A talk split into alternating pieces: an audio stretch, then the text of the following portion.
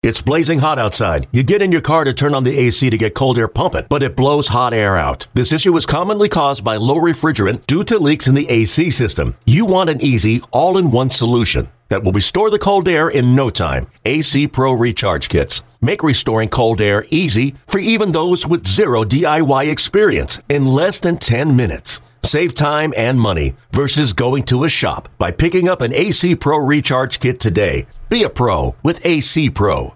What's even easier than hitting a home run into the Crawford boxes? Deep to left field, and you can kiss that goodbye into the Landry's Crawford boxes. How about cracking open a delicious Crawford Bock?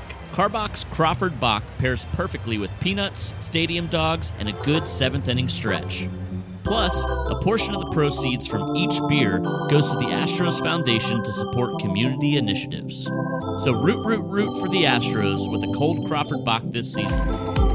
Back to Astropod, the official podcast of the Houston Astros. Greetings from Minute Maid Park, where today the Houston Astros play their third game of the season and the third game of a four game series against the Seattle Mariners. Astros have taken the first two games of the season including a 7 2 win yesterday. Martin Maldonado, two hits and a couple of RBIs. Lance McCullers Jr., six strikeouts, two runs in six innings in his return from Tommy John surgery. As the Astros are now 2 0 on the year, the Mariners are 0 2. Let's take a look at today's pitching matchup presented by Houston Methodist. Houston Methodist is proud to be the official healthcare provider for the Houston Astros. Houston Methodist leading medicine. Well, it's Zack Greinke on the mound for the Astros today. He threw 80 pitches in a sim game on Tuesday, so that puts him in pretty good shape for his first start of 2020. Yeah, I don't think you're ever going to have to worry about his uh, preparation or anything of that nature or his mechanics because he's so uh, good, so balanced, and that's why he's such a, a pinpoint control artist. So he's going to put the ball where he wants it. He's going to move it around, and he's got one of the best changeups, albeit only a couple miles per hour slower than his fastball, but it's effective. Uh, has a lot of late movement on it. So uh, Zack Greinke, who had a, a, really great game the last time he, he, faced the Seattle Mariners, expect more of the same. Yusei Kikuchi, left-handers on the mound for the Seattle Mariners. He was much heralded coming over from Japan last year. A bit of a disappointing first big league season for Kikuchi, and he's hoping, and the Mariners are hoping for better returns this year. Yeah, Kikuchi made four starts against the Astros a season ago. Uh, he had about a five and a half ERA. Uh, didn't really fare that well. They say he's throwing the ball harder, that he's throwing 95, 96, 97 miles per hour, which is a couple clicks uh, harder than he did last year, as well as his slider is much harder than it was a year ago. So we'll have to see. He's one of those pitchers that tinkers a lot.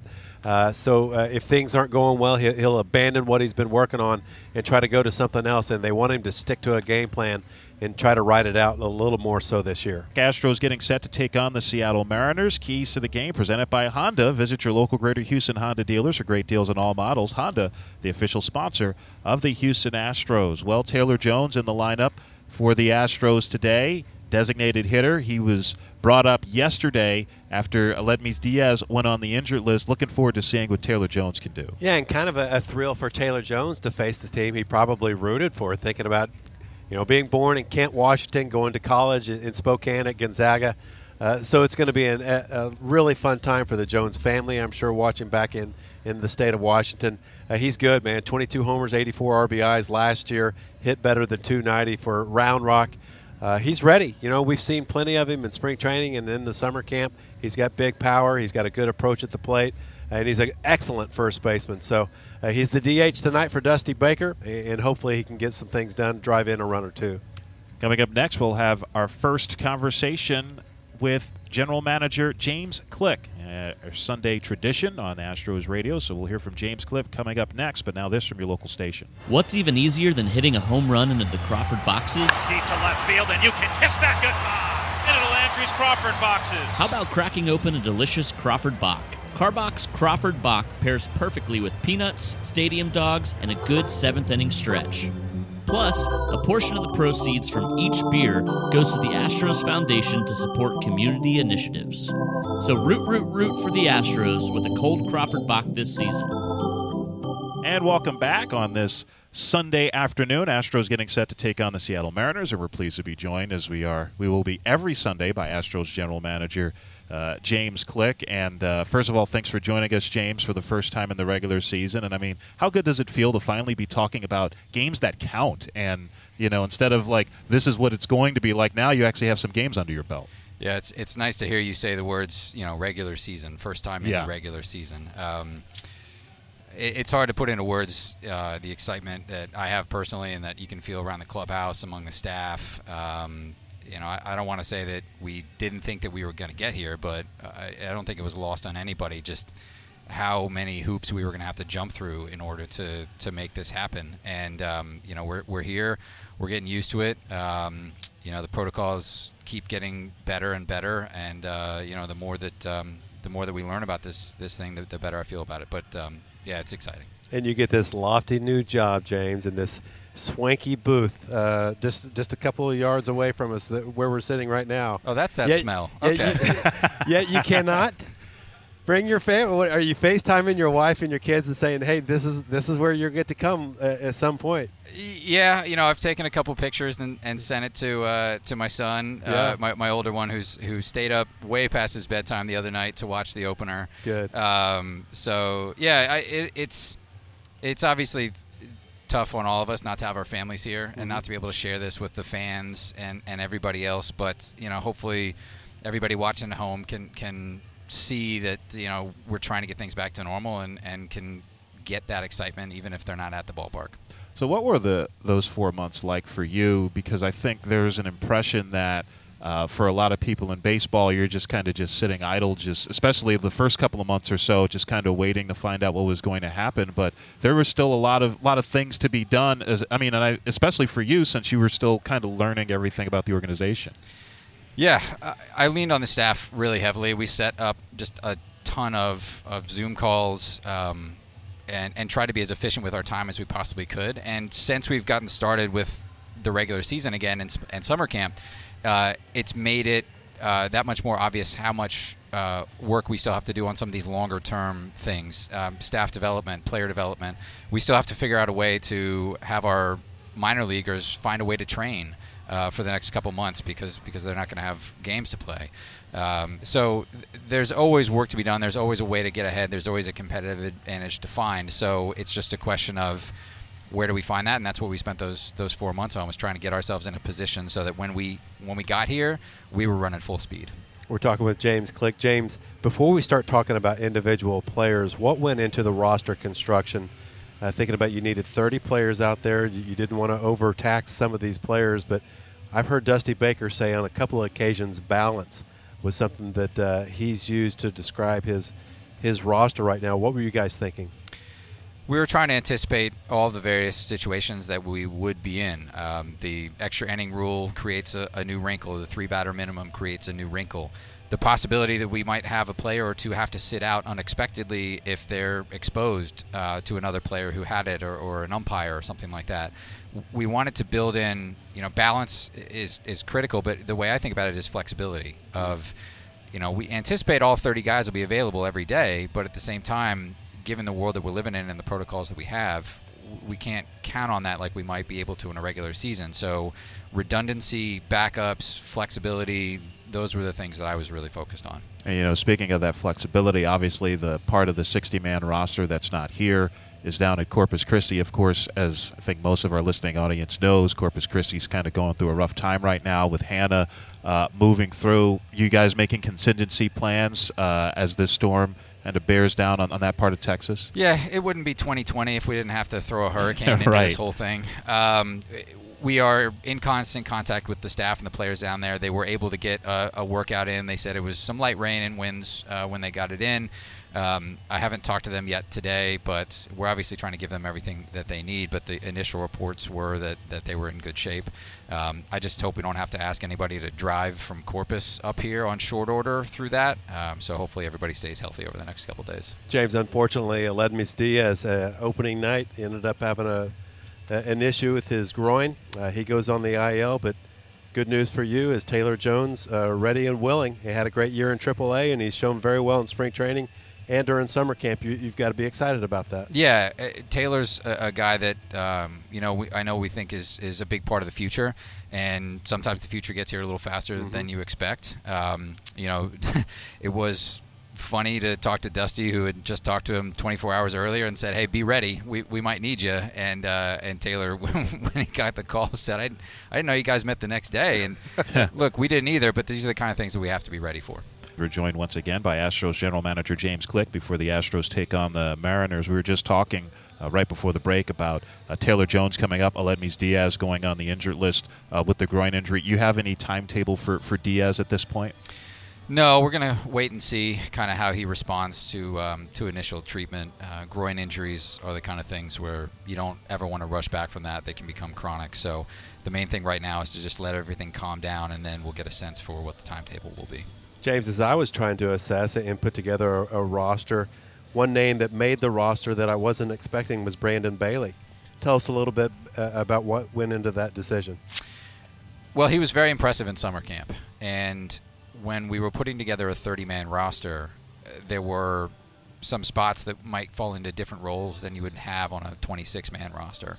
And his ability to throw strikes, his ability to get outs efficiently, um, was something that was really appealing to me, to Strami, uh, to Josh, to Dusty, everybody. So um, you can't say enough about the, the kid, it, you know, his his heart, his personality, his drive, but um, the ability to come in here and, and, throw strikes and, and get some, some outs for us was was a big thing. And, and, you know, I think and hope that he sees it as an opportunity to audition for maybe a, a you know, bigger role in the future.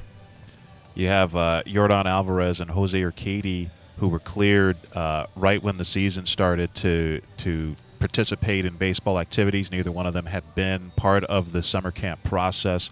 Uh, do you have a, an idea of kind of what the ramp up will look like for them? Obviously, it's a little different because you don't have actual minor league games that you could have them play in. Uh, but but what does that process look like? And I imagine it's gonna it's gonna probably take a, a few weeks, right? Yeah, it'll be different for, for each of them because you know obviously a hitter and a pitcher are going to get ready at, at very different paces and, and rates. And we will talk to the trainers about that. You know, hopefully it's sooner rather than later. But the critical thing is making sure that they don't rush back because the last thing we want is for them to rush back and then you know first game or two they you know running the bases or or trying to go for, for an extra inning or something like that that, that they they aren't ready for. So we'll we'll be we'll be patient. Um, I, we have we have bats, we have arms that can cover it in, in, the meantime, but obviously there's no substitution for those two guys one of the things that a lot of people were talking about before this season started was, okay, it's a shorter season. Who benefits the most? And, and uh, to a man, I think a lot of people felt Lance McCullers Jr. because he was coming off Tommy John surgery and his li- innings were going to be limited, uh, that he might be benefiting most. How are you going to handle him making 12 or 13 regular season starts? I think you're right. We, we were having conversations about what his workload could look like after having missed the, the previous season, and you know, I don't want to. It's basically a silver lining of mm-hmm. we. I, I think that he should be well within the innings limit that that we think is healthy for him on his first season back. Yep. If he goes out there every, every five days and, and, takes the ball and and, uh, and helps us win. Yeah, talking about uh, players coming back. You have Austin Pruitt and Brad Peacock, who were, were strong candidates to be on the opening day roster. Both of them uh, dealing with, with various injuries. Any updates on, on those two pitchers? Uh, not really right now. Um, you know, they're both still dealing with it. Um, we'll try to get them back in the field as soon as possible, but you know, don't want to don't want to rush back. That's that's the main thing. I haven't gotten a chance to ask anybody, but the team went to Kansas City and played those two exhibition games. How did the travel go? You know, staying in a hotel. Uh, was, were there any hiccups with that? No, it went really smooth, uh, and it was it was great to have a dry run, not only on playing a couple games, but on the travel aspect of things. We flew up Monday morning and, and back Tuesday afternoon right. night, so it was only one night in the hotel uh, a lot of guys talked about how it felt like the minor leagues, where you don't go to the hotel first; you just you land and you go straight to the ballpark. Right. So, uh, but these are the things that we are doing to try to make sure that our guys stay safe out there and can get these 60 and hopefully more than that games in. How has it changed the travel process? And obviously, you'll have more input with the first road trip coming up uh, next week for the Astros. But how has this whole process uh, changed? Uh, maybe how many staffers you have from baseball operations mm-hmm. traveling, and also how much maybe you travel as well. Yeah, we're, we're going to try to keep it to a minimum. We're going to try to make sure that we do our jobs remotely as much as we possibly can, and, and we have the blessing of having a lot of technology that allows us to do that. At the end of the day, though, there's no substitution for face-to-face conversations, especially when you know you're on a road trip. Maybe you're five games in, you're a little beat up, you're a little thin. We're going to have to make some roster decisions because our roster has to be reduced from 30 to 28 while we're on the road all these kind of things require a presence. I'll, I'll be on the first road trip. Um, you know, I think it's important. It's my first year. It's my first road trip. It's Dusty's first year. Just want to make sure that that I'm there and accessible. But we are keeping the travel traveling party to a minimum for safety reasons, and uh, we'll work around that as best we can. But we got to keep safety first.